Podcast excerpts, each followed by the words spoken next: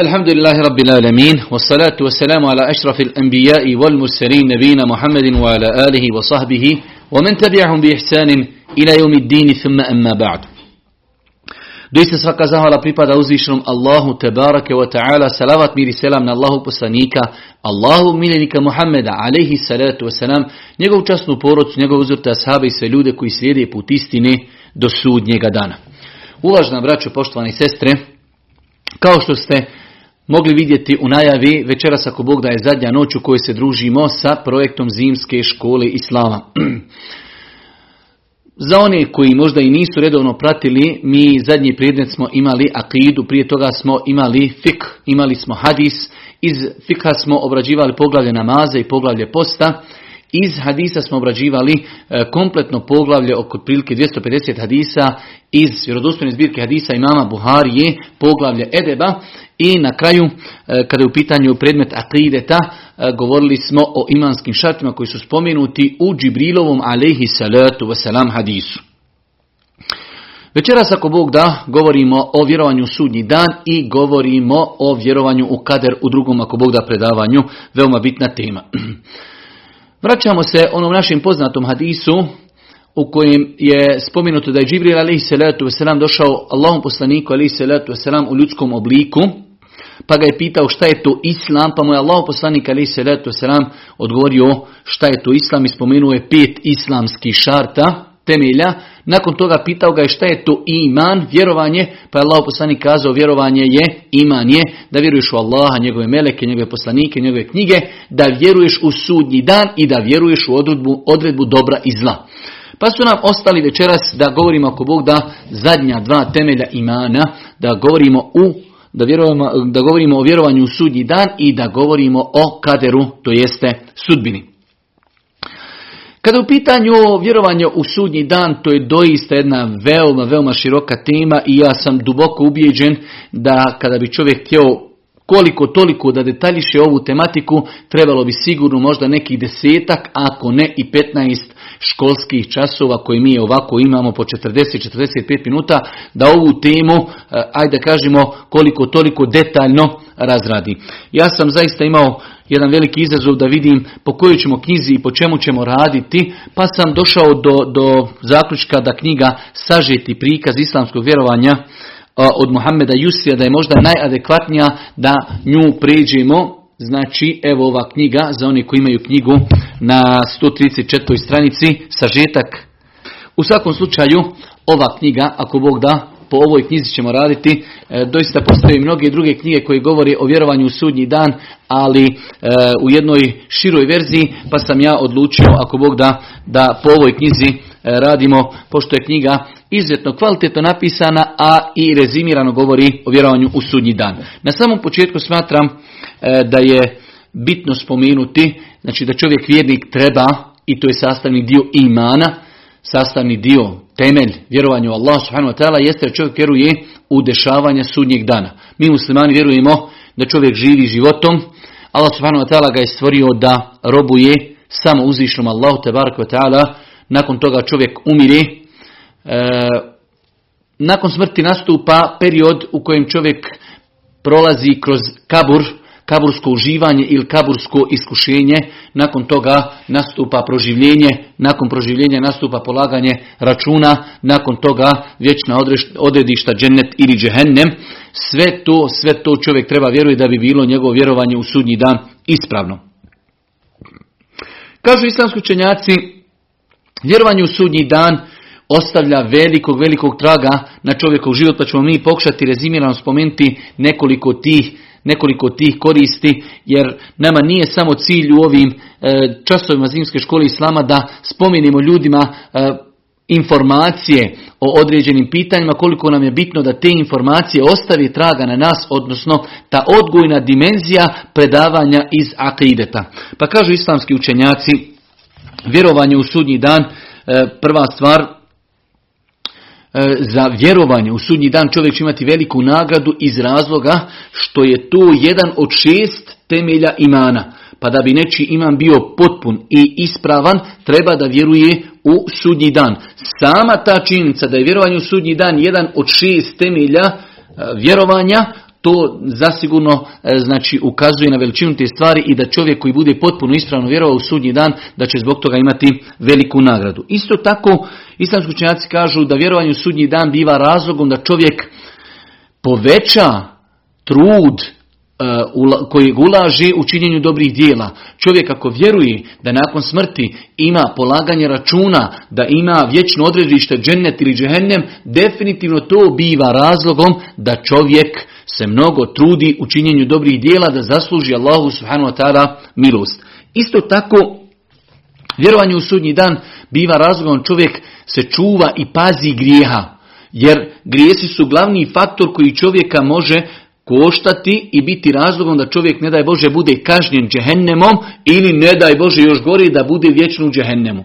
Pa vjerovanje u sudnji dan i te kako ostavlja velikog traga na čovjeka kada je u pitanju ostavljanje, ostavljanje grijeha. Pa ćemo dosta puta vidjeti da je razlog to što čovjek ostavi grijeh jeste njegov strah od Allahove subhanahu wa ta'ala uh, subhanahu wa ta'ala kazni, to jeste ono što će doći na sudnjem danu. Isto tako od e, koristi koje proizilazi iz vjerovanja u sudnji dan jeste čovjek na Dunjaluku pazi se nepravdi. Jer je isto tako, znači nepravda, jedno od najgorih dijela koje čovjek može uraditi, a s druge strane to će biti precizno, regulisano i naplaćeno na sudnjem danu. Pa insan koji vjeruje istinski u sudnji dan, definitivno to će ostaviti velikog traga na njega da ne čini grijehe, da bude pokoran i da se pazi nepravdi, jer sudnji dan je dan izmirivanja međuljudskih prava, ono što je se dešavalo među ljudima na Dunjaluku. Isto tako, vjerovanje u sudnji dan biva razlogom da se čovjek potrudi da uradi neki od faktora koji će biti razlogom njegovog lijepog završetka. Jer poslije ćemo govoriti o tome na Dunjaluku čovjekov život se vrednuje po njegovoj završnici. Može završnica biti loša i može biti dobra. Loša završnica je da čovjek završi, a nije klanjao. Čovjek završi, ne daj Bože, u alkoholnom stanju. Čovjek završi čineći određene grijehe i tako dalje. Dok je lijepa završnica Dunjalučka, tada čovjek preseli kao vjernik u pokornosti i tako dalje. Isto tako, vjerovanje u sudnji dan je jedan vid utjehe čovjeku za ono od Dunjaluka što čovjek ne uspije postići.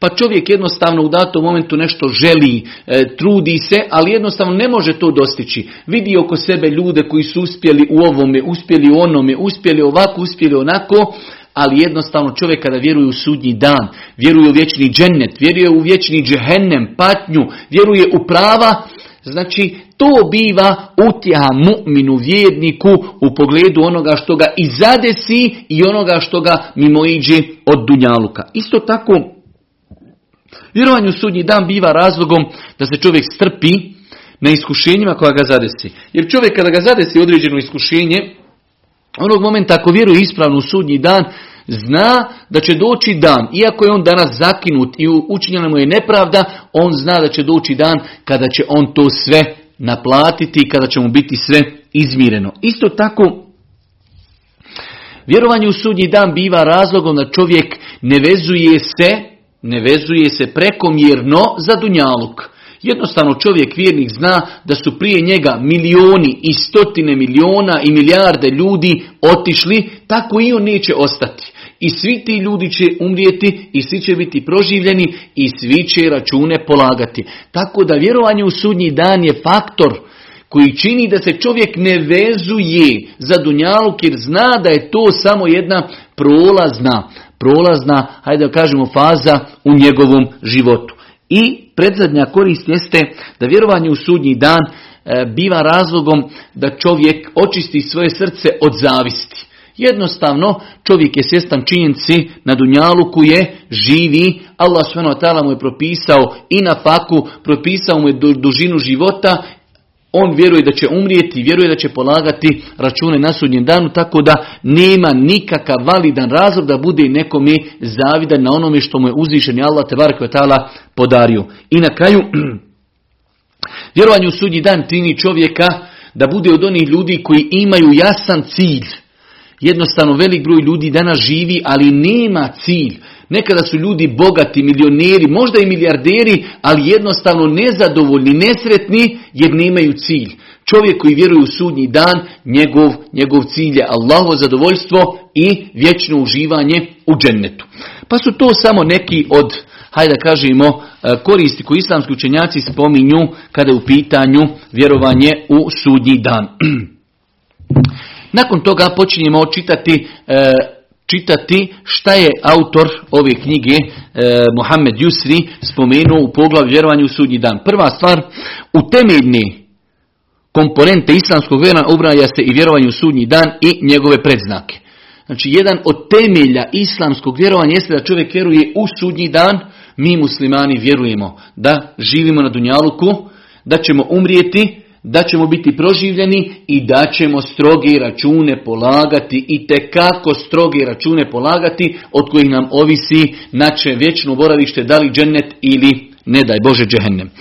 Kaže se u tačci broj 2, za svakog čovjeka koji umri već je nastupio njegov sudnji dan koji nazivamo mali kiamet. Jednostavno, e, ova tačka znači čovjek kada umri, prestaje njegova mogućnost činjenja dobrih dijela. Vidjet ćemo poslije u nekim tačkama, e, samim, e, samim, samim nastupanjem smrti čovjek već vidi meleke koji su ili lijepog ili ne lijepog izgleda koji ga obveseljavaju da li džennetom, da li ne daj Bože već džehennemskom patnjom. Tako da samim samim znači momentom smrti čovjek koji je već nastupio sudnji dan, odnosno njemu je jednostavno e, knjiga dobrih dijela, odnosno mogućnost da uradi dobro djelo završena. Svakako imaju neke vanredne situacije u pogledu toga kako čovjek mogu se njegova dobra djela povećati i nakon njegove smrti. Ali generalno gledajući, čovjek nakon što umri ide u kabur, u kaburu ili uživa ili je patnja sama činjenica dok je E, ili ako uživa u kaburu, to je veliki pokazatelj da će ako Bog da i uspješno i proći polaganje računa na sudnjem danu, isto tako ako u kaburu ima e, problema, ima kažnjavanje, ima tjeskobu, to je već pokazatelj da bi mogao imati problema i na sudnjem danu. Tačka broj 3. U trenutku nastupanja smrti umirućim dolaze meleki, pa vjernike obveseljavaju vješću da će se sa milosti i susreti i da će u džennetu lijepo mjesto zauzeti. Rekli smo, e, postoji onaj dugi hadis od Bara ibn Aziba radijallahu ta'ala anhu, gdje on prenosi od Božijeg poslanika, ali se letu selam da im jedne prilike na jednoj od dženaza, Allah poslanik ispričao moment kako sa Dunjaluka odlazi vjernik i kako sa Dunjaluka odlazi nevjernik. Pa je Allah poslanik ali se letu selam detaljno u onom velikom hadisu pojasnio kako meleki dolazi, kako e, kada je u pitanju vjernik meleki lagano i na lijep način uzimaju dušu, kako, kako dočikaju tu dušu i kako se prema njoj ponašaju, s druge strane kako na težak način uzimaju i čupaju dušu nevjernika i kako, znači sve suprotno onome što su činili sa vjernicima. Broj četiri, ponekad čovjek na smrti bude stavljen na kušnju, a dijela se cijene shodno stanju u kojem je čovjek okončao svoj život. Rekli smo malo prije da u islamu se dijela vrednuju po završnici. I ovo je jedna veoma bitna tačka koju trebamo paziti iz dva aspekta. Prvi aspekt je to je da nikada za nekoga ne možemo kazati e, da mu Allah neće oprostiti ili da će on ne daj Bože završiti kako ne treba. Čovjek može možda 50 godina biti loš i možda godinu prije smrti ili mjesec prije smrti ili sedmicu prije smrti da se pokaje, da krene činiti dobra djela i da na taj način zasluži Allahu subhanahu wa ta'ala milost. Jer je pojenta po završnici. Innemel a'malu bil hawatim, doista se djela vrednuju po završnici. Pa mi ne znamo kako će ko završiti. To nas znači vodi u pravcu da ne gubimo nadu u pozivanju ljudi, znači insan, bez obzira kakav je, koliko grijeha činio, nemoj da gubimo nadu jer ne znamo kako će njegov život se završiti. Pa je to jedna od velikih koristi koja proizilazi iz ove konstatacije da se dunjalučki život vrednuje po završnicama. Ali isto tako mi treba da se bojimo za sebe. Allah poslanik je u vjerodostojnom hadisu koji je ovdje e, spomenuo ne autor već prevodio od knjige i komentator ove knjige na šeh Amir Durmić spomenuo je onaj hadis da Allah poslanik ali se letu sram kaže bit će ljudi koji će raditi dobra djela sve dok između njih i dženneta ne bude podlaktica. pa će ih preteći njihova knjiga, pa će početi raditi djela stanovnika džehennema, pa će u njemu i završiti. Pa bit će ljudi koji će raditi djela stanovnika džehennema, onako kako to ljudi vide. Misle da je to džehennemlija. Sve dok između njih i džehennema ne bude podlaktica, pa će početi rati dijela stanovnika dženneta, pa će završiti u džennetu. Pa se vjernik musliman treba bojati loše završnici. Treba moliti Allah subhanahu wa ta'ala da, mu, da ga učini od ljudi koji će završiti svoj dunjalučki život na fin način, u pokornosti i tako dalje. S druge strane, bojati se, bojati se loše završnice. Kažu islamski učenjaci, postoji nekoliko, uh, hajde kažemo, i znakova i faktora koji su razlogom da čovjek završi lijepo dunjalučki život, pa primjer radi kažu prvi i najbitniji et tauhid, da čovjek ispravno robuje Allah subhanahu wa ta'ala, da bude od onih ljudi koji ispravno vjeruju i ispravno robuju uzvišenom Allahu subhanahu wa ta'ala. Isto tako ustrajnost na putu istini. Inna ledina kalu rabbuna Allah. Thumme staqamu, oni koji kažu naš gospodar je Allah, a nakon toga ustraju na tom putu. Pa ustrajnost, kontinuirano činjenje dobrih dijela definitivno jedan je ako Bog da od razloga čovjek završi lijepim završetkom dunjalučki život. Isto tako bogobojaznost, da čovjek i prije svoje smrti bude bogobojazan, da zna za Allaha, da čuva Allahove granice, to će inšala biti razlogom da ga Allah počasti lijepim završetkom e, na dunjaluku. Isto tako četvrti faktor jeste iskrenost. Da čovjek u svom životu bude iskren, daleko od licemjerstva, daleko od pretvaranja, da robovanje koje on prakticira u dunjaličkom životu, da bude iskreno radi Allaha subhanu wa ta'ala, jer iskrenost je jedan od najvećih faktora i razloga da čovjek svoj dunjalučki život završi, završi inšala na lijep način. Isto tako e, da čovjek bude od ljudi koji se često kaju, kajanje, vraćanje Allahu subhanahu wa ta'ala, preispitivanje svoga života, obnavljanje ugovora i pokajanja definitivno također jedan je od faktora da čovjek lijepo završi i okonča svoj život. Isto tako što više dovi moliti Allah subhanahu wa ta'ala da insana kada mu dođu smrtne muke, da, da ga učini od ljudi koji će izgovoriti riječi la ilaha illallah na smrtnoj posteli, da, da ga učini od ljudi koji će umrti na pokornosti Allahu subhanahu wa ta'ala, uglavnom dova, što više dovi Allahu subhanahu wa ta'ala da nas počasti, da dunjalučki život okončamo na lijep način. Isto tako od faktora koji mogu biti razlogom lijepog završetka jeste da čovjek e, svati da je dunjalučki život prolazan i da svakog momenta može otići sa dunjaluka. Ne da mašta živjeću još 50, još 20, još 30 godina, suprotno tome. Da svakim danom mislimo, e možda ću sutra ja otići sa dunjaluka. Ko što i jest, ko nam može garantovati da ćemo doživjeti sutrašnji sabah. Pa čovjek, ako tako gleda na dunjaluk, sigurno će se truditi da što bude bolji, a samim tim ako Bog da i njegova završnica će biti bolja. Isto tako, da se čovjek prisjeća smrti, da čovjek bude što dalje od grijeha. Jer čovjek kada čini grijeh, nikomu ne može garantirati da baš u tom momentu kada čini grijeh, neće doći melek smrti i uzeti njegovu dušu. Pa onog momenta kada je čovjek neprestano daleko od grijeha, s druge strane on će biti u pokornosti i to je ako Bog da jedan od načina i faktora kako da čovjek završi svoj život dunjalučki na lijep način. I da čovjek, e, deseta stvar, da pazi na društvo.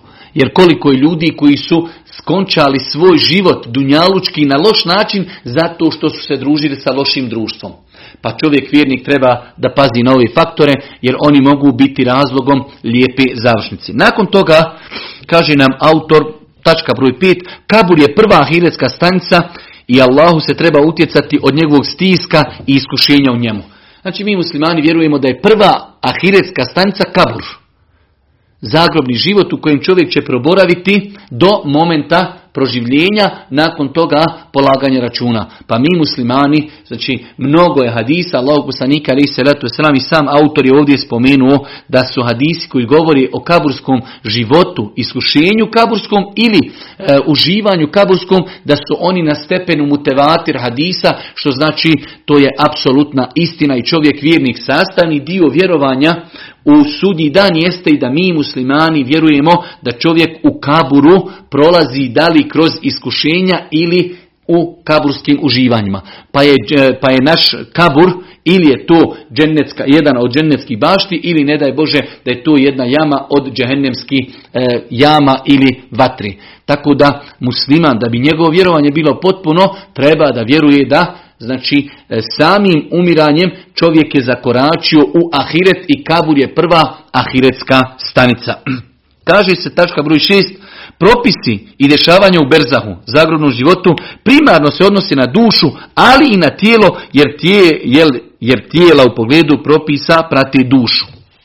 To je poznato pitanje koje je autor ovako lijepo rezimirao, a to je da život u kaburu prvenstveno, da li uživanje ili patnja odnosi se na dušu, a povremeno u datom momentu mogu biti, e, znači se sprovoditi i na ljudskom tijelu. Tako ćemo mi vidjeti kada otkopamo čovjeka, mi ništa ne primijetimo.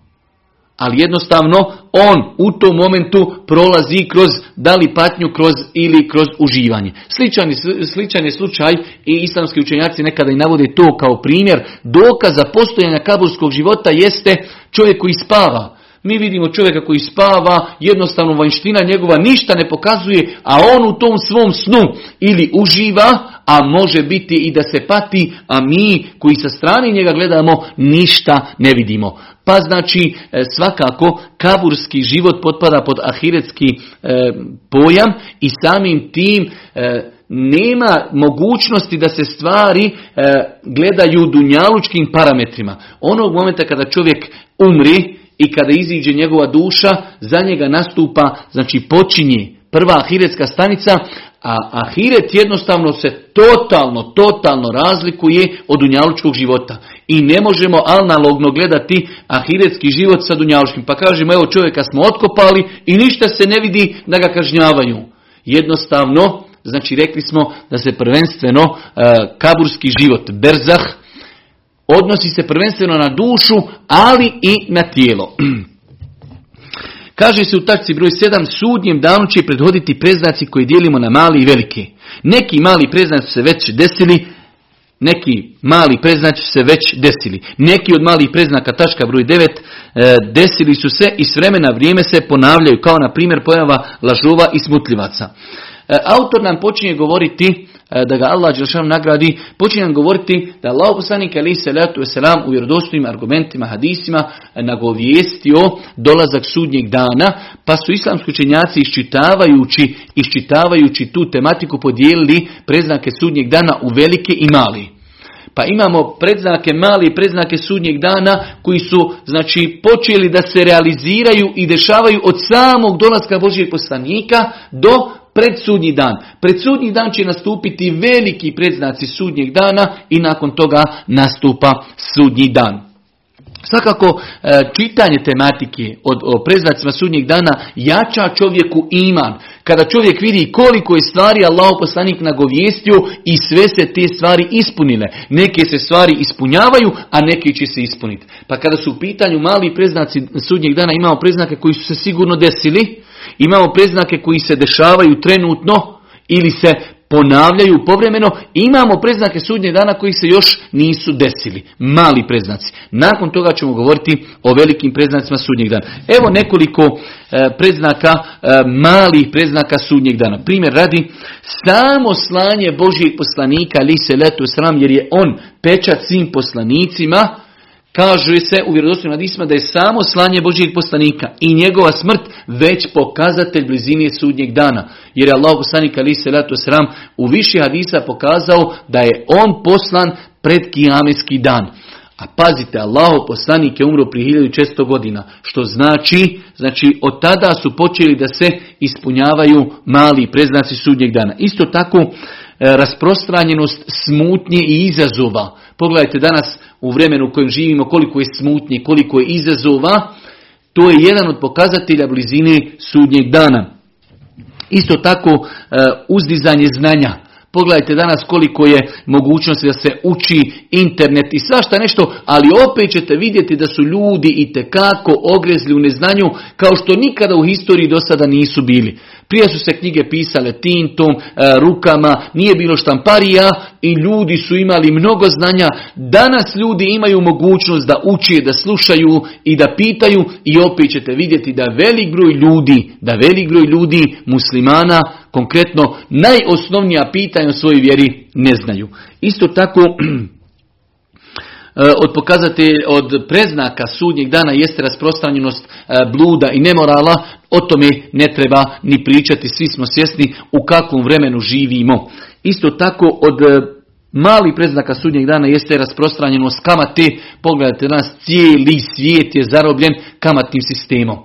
Allah poslanik ali se ratu sram nagovijestio da će pred sudnji dan doći vrijeme kada će se proširiti poslovanje sa kamatom.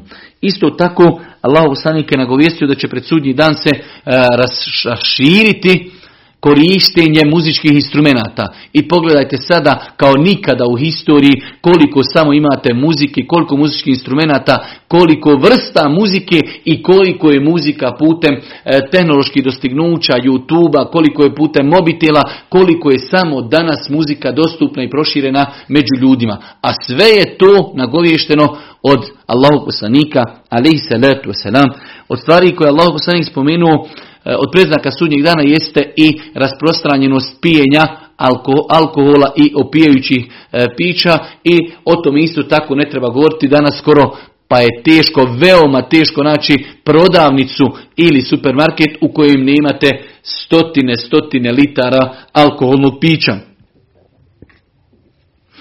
Isto tako Allah poslanik je nagovijestio od preznaka sudnjeg dana da će se ljudi natjecati u izgradnji velikih zgrada e, i to konkretno Arapi koji su do juče bili bosonogi čobani i to možemo definitivno primijetiti, vidjeti kako se ljudi natječu koji su do prije 10-20 godina e, bili bosonogi čobani, da se danas natječu u izgradnji najvećih zgrada na svijetu.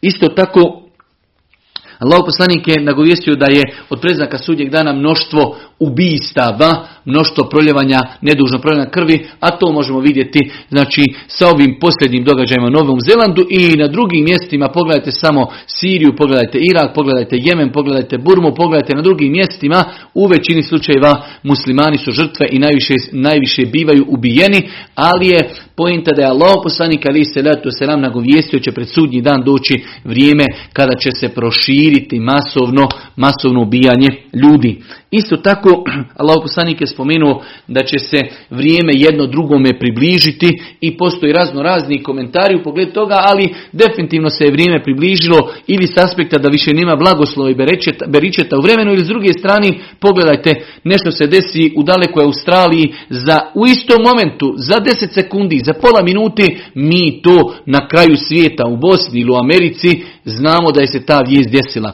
Pa je se znači vrijeme jedno drugom približilo. Nekada je trebalo mjesec dana da informacija s jednog kontinenta dođe na drugi, danas to znači dolazi u jednom dijelu sekundi.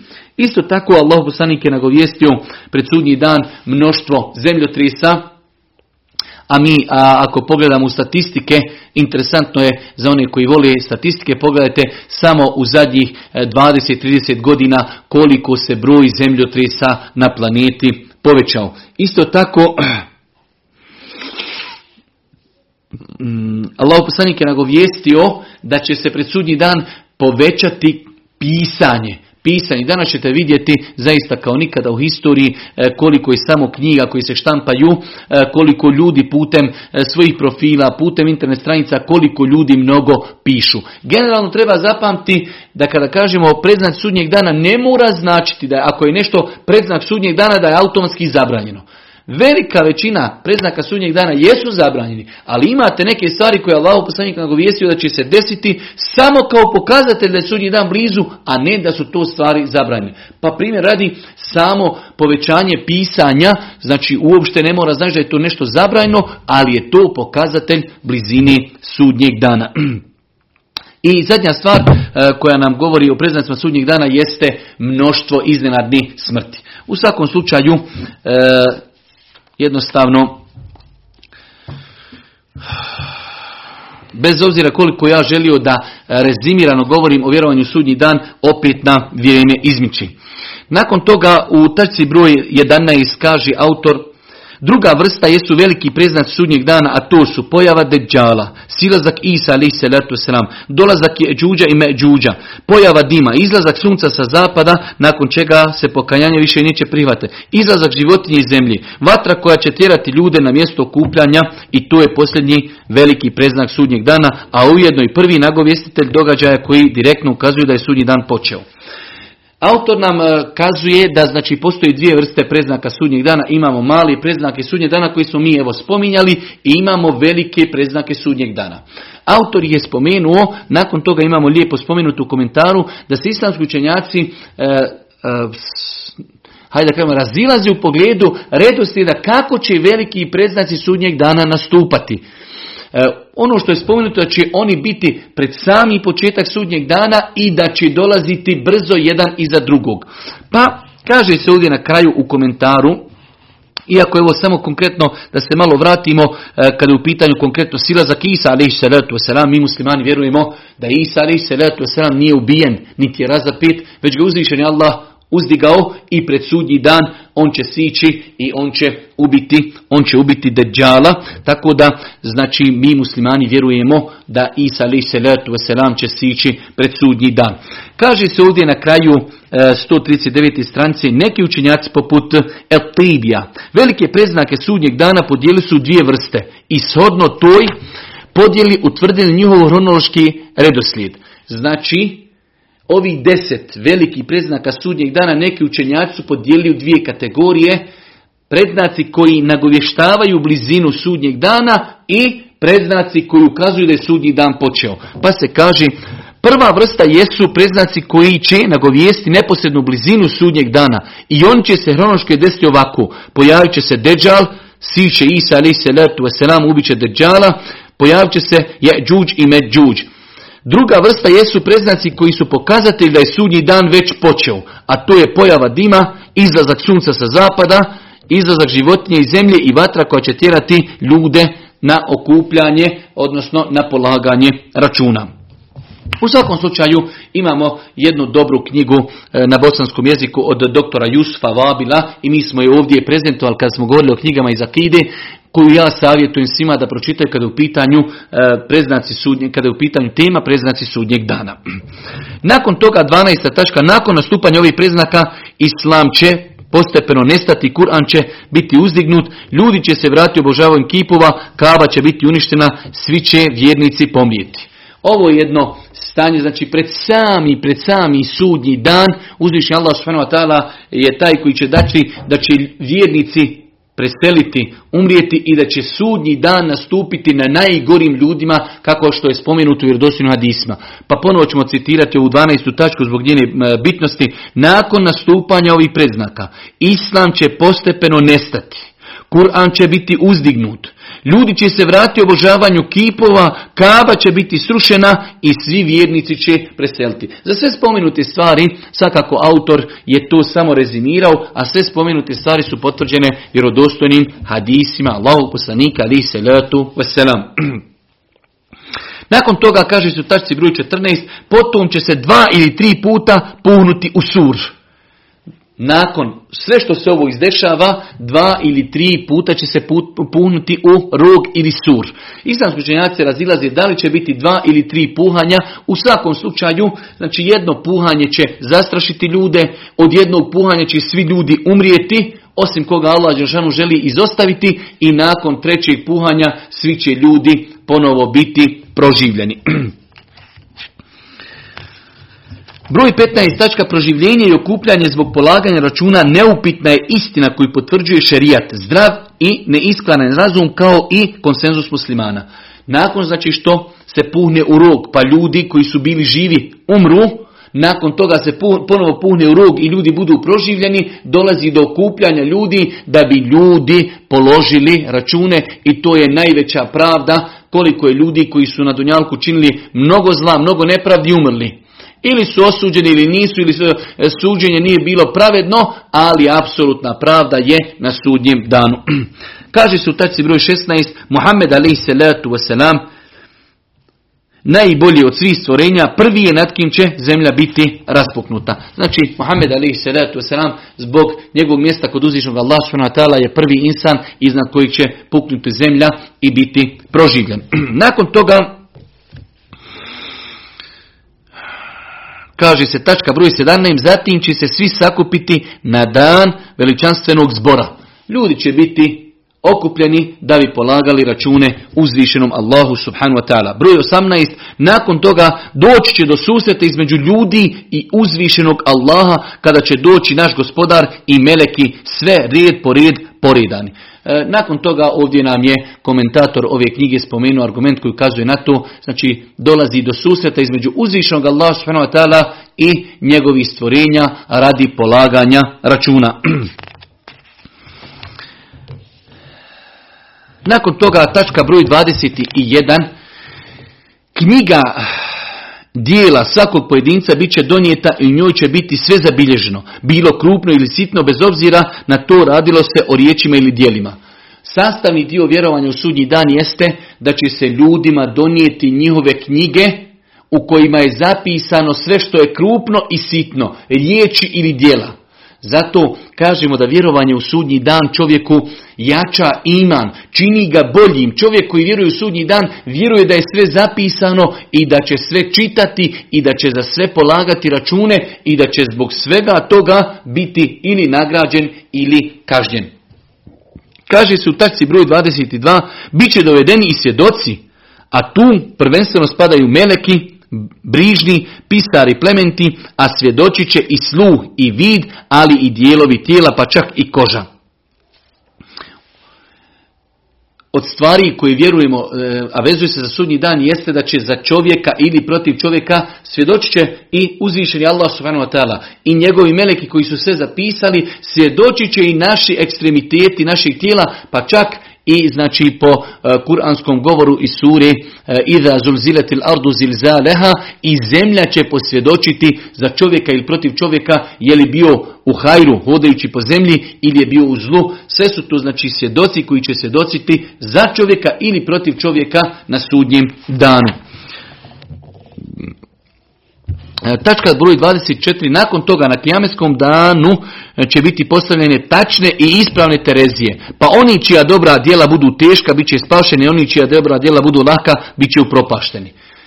Znači sudnji dan je dan apsolutni pravdi, postavljene će biti precizne terezije gdje će se vagati ljudska djela. Pa onaj insan čija dobra djela nadvagaju loša djela, on će biti spašen. Onaj insan čija loša djela nadvladaju dobra, bit će kažnjen. Mi muslimani vjerujemo da se ljudi dijele u tri kategorije. Imamo muslimane, imamo nevjernike, imamo muslimane čija dobra djela su bila lakša od loših. Pa imamo znači ljude čija dobra djela su bila teža, oni će ići u džennet, imamo nevjernike koji će vječno otići u vatru, imamo ljude koji su vjernici, ali su imali više grija nego dobrih dijela, oni će biti jedan period u kazni, u vatri, nakon toga će završiti vječno u džennetu. I to je, inšala biznila, veoma bitna stvar koju svaki vjernik treba da zna i to je sastavni dio ispravnog vjerovanja ehli sunneta, da vjernici, ako su ispravno na Dunjaluku vjerovali i njihovi grijesi su bili teži od dobrih dijela, oni će na kraju, nakon što budu kažnjeni vatrom, završiti u džennetu. Kaže se u tačci broj 25, zatim će ljudi ući u tamu, a to će biti prije sira čuprije. I tu će se odvojiti vjernici od munafika i svakome će vjerniku biti data onolika količina svjetlosti koliko je sodno imanu i dobrim djelima zaslužio. Nakon što se obračunaju ljudi, autor nam kaže da će ljudi e, doći u jednu tamu koja je prije sira čuprije. Sira čuprija to je taj most preko džehennema, preko kojeg će ljudi prelaziti. Ko pređe spasio se, ko padni pada u džehennem. Nakon toga kaže nam autor od sastavnog dijela vjerovanja u sudnji dan jeste naš vjerovjesnik će na sudnjem danu imati rijeku Keuser iz koje se vodom obskrbljuje njegov vrelo Haud. Onaj ko sa tog vrela popije samo jedan gutljaj nikada više neće ožednjeti. Vjerodostojni argumenti potvrđuju da Allah poslanik ali se letu veselam e, imat će e, kao dar od svoga gospodara Allah subhanahu rijeku koja se zove Keuser i iz te rijeke se namiruje, namiruje njegovo, njegovo vrelo ili neko jezerce koji se zove haud. Onaj ko se sa tog vrela samo jednom napije i popije jedan gutljaj, nikada više neće ožednjeti. U vjerodostojnim hadisma su spomenuti opisi ovog e, hauda, pa se kaže voda u haudu je bijelja od mlijeka, studenija od snijega, slađa od meda, njenje mirisu godnije od mirisa miska, a broj posuda koji će biti kod hauda veći od broja zvijezda na nebu. Znači, veoma lijep, veoma lijep opis hauda Allahu poslanika ali se letu wasalam izvora e, što nas sve opet čini da se potrudimo da budemo od ljudi koji će ako Bog da popiti sa tog izvora. Voda je, je bijelija od mlijeka, studenija od snijega, slađa od meda, njen miris ugodniji od mirisa miska, a broj posuda koji će biti kod Havda veći od broja zvijezda na nebu. Nakon toga broj 28 Sira čuprija je most postavljen iznad džehennema. Ljudi će na njega doći sa svojim djelima. Neki će se spasiti i prijeći ga netaknuti, drugi će ga prijeći izgrebani, a treći će biti oboreni u džehennemsku vatru. Znači, rekli smo, nakon što ljudi položi račune, treba da prijeđe, prijeđu preko sira čuprije, Neko će proći, znači netaknut, neko će proći oštećen, a neko će biti uzet i prebačen sa tog mosta u džehennem. Ljudi će prolaziti e, znači brzinom preko tog mosta shodno svome imanu i shodno svojim djelima. Kaže se u tačci broj 29, nakon prelaska preko sira čuprije, među stanovnicima dženneta slijedi izmirivanje računa zbog eventualnih nepravdi koje su na Dunjaluku nanijeli jedni drugima. Kada ljudi prijeđu sira čupriju, Treba da uđu u džennet, ali uzvišeni Allah hoće da ljudi u džennetu budu jedni prema drugima čisti grudi, pa će tu doći do tog izmirivanja, međusobnog izmirivanja džennetlija, da razriješe one dunjalučke probleme koji su imali. Oni su prošli sira čupriju, treba da uđu u džennet, ali u džennetu nema zlobe, nema mržnji, pa je to zaista nešto lijepo, fenomenalno, da se ljudi njihova prsa i njihova grudi, njihova srca očiste u pogledu drugih ljudi. Nakon toga e, broj 30 poznata tačka e, da na sudnjem danu postoji zagovaranje šefat. Šefaat, pa kaže se ovdje da bi neki šefat bio legitiman, treba da se ispuni tri uvjeta, da uzvišeni Allah, šefađi, zagovorniku, dozvoli zagovaranje. Ne može se niko zagovarati za nekoga na sudnjem danu, osim da mu to Allah dopusti. Druga stvar, da Allah bude zadovoljan šefađijom i da bude zadovoljan onim za koga se za koga se čini šefat. To su tri uvjeta da bi šefat bio ispravan i dopušten, da ga dozvoli uzvišeni Allah, da uzvišen Allah bude zadovoljan sa onim koji se zauzima i da bude, za, da bude uzvišen Allah subhanahu zadovoljan sa onim za koga se čini šefaat. Postoji više vrsta, o tome autor govorio, zauzimanja, veliko zauzimanje da se Allah poslanik ali se letu selam zauzima da sudnji dan počne i da nastupi.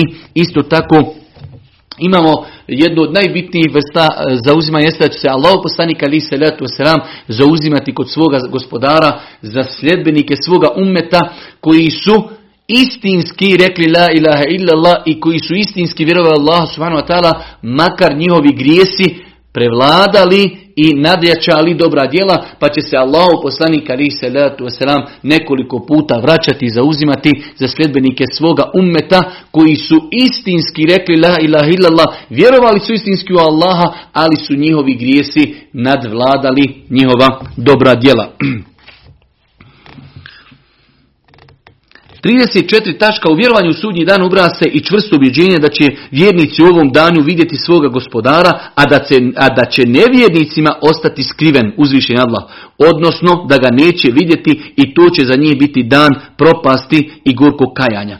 Znači sastavni dio vjerovanja jeste da će vjernici na sudnjem danu vidjeti svoga gospodara, a da će to biti onemogućeno nevjernicima. Mnogi argumenti, vjerodostojni argumenti, e, e, vjerodostojni hadisi Božih poslanika potvrđuju da je Allah poslanik potvrdio da će vjernici vidjeti svoga gospodara na sudnjem danu. 35 i time lagano privodimo i kraju e, ovaj govor o sudnjem danu. U vjerovanju sudnji dan ubrasti vjerovanje u džennet i džehennem. Znači, vidjeli smo, pokušali smo da idemo nekim hronološkim rijedom, polaganje računa, prelazak preko sira čuprije, nakon toga dolazi zauzimanje, zagovaranje i imamo, mi muslimani vjerujemo da postoje dva vječna odredišta koja su sada stvorena, džennet i džehennem. Pa kaže nam autor tačka 36, džennet je boravište dobročinitelja, a vatra boravište griješnika i nevjernika. Džennet je boravište dobročinitelja. Osoba koji su vjerovale, prvi uvjet je vjerovanje, drugo da su njihova dobra djela nadvagala i nadvisila loša djela, a džehennem je boravište nevjernika i ljudi koji su vjerovali, ali njihovi su grijesi bili teži od dobrih djela, s tim što će oni, nakon što budu kažnjeni s svojim grijesima, na, na, na kraju završiti u džennetu. 37. I džennet i džehennem su stvoreni, to jest već postoji, oni su vječni nikada neće nestati. Dvije tačke veoma bitne, mi muslimani vjerujemo da džennet i džehennem već postoji. Mi muslimani vjerujemo shodno vjerodostojnim hadisima da džennet i džehennem već postoje i isto tako vjerujemo da su to vječna odredišta koja neće nikada prestati. 38. U džennetu postoji različiti stepen uživanja, a i patnja u vatri je raznolika. Znači džennet imaju stepeni i imaju različiti, uh, različiti stepeni i različiti načini uživanja. Normalno, opet shodno, shodno čovjekovoj zasluzi, koliko je čovjek radio dobrih dijela, toliko će biti na stepenu i toliko će uživati, a isto tako i grijesi, znači i kažnjavanje ljudi. I džennet i džehennem imaju svoje čuvare i svoja vrata. Džennet ima osam, a džehennem sedam vrata i u pogledu toga islamski učenjaci se ne razilazi. I džennet i džehennem imaju svoje čuvare i imaju svoje kapije. Džennet ima osam kapija, Džehennem ima sedam. U vjerodostojnim hadisima Allahog poslanika ali se letu se nam spomenuto je većina e, imena kapija džennetski, odnosno dobra dijela koja će biti razlog da ljudi uđu kroz ta vrata, pa ono poznati hadis e, postača da Allahog poslanik kaže jedna od džennetskih vrata se zovu Ar-Rajjan i na ta vrata, od osam vrata, jedna vrata se zovu Rajjan i na njih će ući samo postači. Prvi koji će ući u džennet jesu pripadnici ovog ummeta i njih će u džennetu biti polovina ili viši. Najveći broj stanovnika dženneta bit će siromasi i nemoćni. Najveći broj stanovnika dženneta jesu oni koji su nemoćni i siromašni. Ovo treba insano da bude na umu onog momenta kada ga zadese neki musibeti i ne da će, da zna da će najviše ljudi Svakako to ne isključuje da tu uđu i bogati ljudi, ali najveći dio stanovnika jesu siromašni i nemoćni. Svi stanovnici dženneta u njega će ući isključivo Allahovom milošću. Veoma bitna konstatacija, džennet se ne može zaraditi dunjalučkim ibadetima, niti pokornošću toliko je vrijedan da se ne može zaslušiti našim postupcima, ali mi svojim postupcima, pokornošću Allahu i vjerovanjem u Allaha možemo zaslušiti njegovu milost, pa da njegovom milosti uđemo u džennet. To je čak izrečeno za Božije poslanika Muhammeda wasalam, da će i on ući u džennet ne svojom zaslugom, već Allahovom milošću. A mi možemo Allahovu milost zaraditi i zaslužiti pokornošću uzvišom Allahu. Najveći broj ljudi e, izuzimajući naš umet skončat će u vatri. Generalno gledajući znači na čovječanstvo, velik dio čovječanstva će završiti u vatri, osim znači umeta Muhammeda alaihi salatu wasalam. Najveći broj stanovnika vatri čini žene. Najveći broj stanovnika vatri Znači rekli smo u džennetu najviše ima siromaha i oni koji su bili iznemogli. Isto tako najveći broj stanovnika džennema jesu žene. Ovo opet nikako ne isključuje da žene koje su pokorne, da žene koje vjeruju da će biti nagrađene džennetom, ali većinski dio stanovnika džehennema jesu žene i ništa to nije, hajde da kažemo, e, nešto što se ne može pojasniti kada danas vidimo, kada pogledamo cijelu planetu, koliko je danas u pogledu ženi, koliko je samo e, problema društveni i nemorala nastalo iz tog pravca. I na kraju, Onaj ko umrije kao mnogobožac ili nevjernik zauvijek će boraviti u vatri. Ovo je ono što smo malo prije govorili i to su posljednje konstatacije e, ovog poglavlja. Onaj ko bude nevjernik, on će vječno ostati u vatri. Griješnici koji uđu u vatru, a bili su iskreni monoteisti, u njoj neće vječno boraviti. Znači, to je ona potvrda one konstatacije koju smo govorili da ljudi se dijele u tri kategorije. Imamo ljude monoteiste koji su vjerovali Allah i njihova dobra djela su bila teža, pa su zaslužili Allahov rahmet i milost i ušli su u džennet direktno. Imamo ljude koji su direktno šli u džehennem nevjernici i ostaći u njemu vječno. Imamo ljude monoteiste koji su vjerovali Allah subhanahu wa ta'ala i koji su imali više grijeha od dobrih dijela, pa će biti kažnjeni shodno svojim grijesima, nakon toga vraćeni u džennet. To je, braćo moja draga i cijene sestre, nešto kratko i rezimirano što se može kazati o sudnjem danu. Rekli smo da je to jedna široka, široka, veoma široka tema. Ovo su osnovne stvari koje bi čovjek trebao da poznaje u pogledu vjerovanja u sudnji dan. Subhanak Allahumma bihamdike, ešhedu in la ilaha ilan stakfiruke, ve tubu ilaik.